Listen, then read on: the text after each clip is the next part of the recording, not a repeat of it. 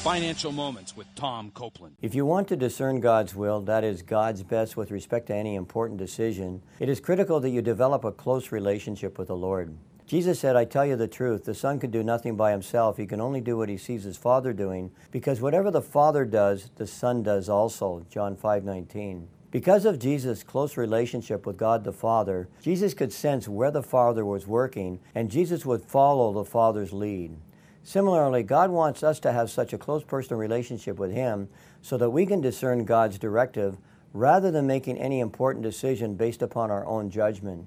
Jesus' words, I know my sheep and my sheep know me, in John 10 14, refer to an intimate and personal relationship that every Christian can have with God. In summary, a close personal relationship with the Lord will enable you to hear God's voice, John 10 27, and guide you regarding any major financial decision. To learn more, check out CopelandFinancialMinistries.org.